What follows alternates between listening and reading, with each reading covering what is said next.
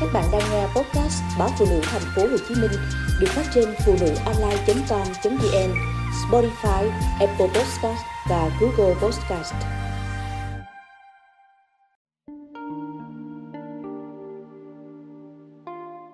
Tha hương xứ người, bỗng thèm nghe một tiếng gà trưa.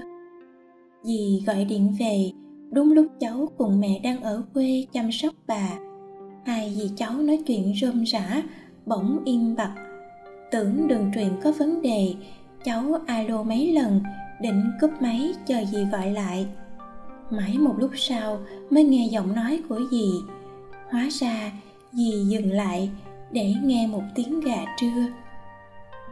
Hồi ấy, hai dì cháu cùng trang lứa quanh năm suốt tháng quẩn quanh bên bà ngoại và đàn gà. Bọn mình tuổi nhỏ, chơi thì quên ăn ngủ thì đánh một giấc no say từ đầu đêm đến mặt trời mọc. Nên có bao giờ nghe được tiếng gà khuya báo thức? Chỉ có những buổi trưa, trốn dưới bóng râm trong vườn chơi bán đồ hàng. Thỉnh thoảng hai đứa cười ngặt nghẽo vì giọng con gà trống đầu đàn gáy thật tiếu. Còn trống oai vệ, gáy một hơi thật dài. Cũng có khi lười biếng, thay vì ọ cuối câu, hắn xuống giọng thành ọ làm cho ai ngang qua nhà cũng phải chú ý và bật cười. Có lần, hai dì cháu chơi búng thun, vừa rải mớ thun xanh đỏ xuống sân, gà trống tưởng nắm run, nên nhào vào giành, còn đá gì loạn xạ. Bà ngoại đã mất từ lâu, dì ra nước ngoài du học, lấy chồng, rồi định cư bên ấy. Cậu ba cũng bán nhà, đưa mợ và các em lên phố để tiện việc làm ăn gian nhà cũ mảnh vườn xưa bây giờ chỉ còn trong ký ức. Thư cho cháu dì kể.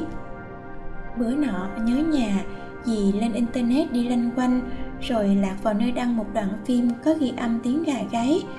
Đoạn phim chỉ có 0,5 giây với lời bàn. Có ai còn mong bắt đầu một ngày của mình bằng tiếng gà gáy sáng?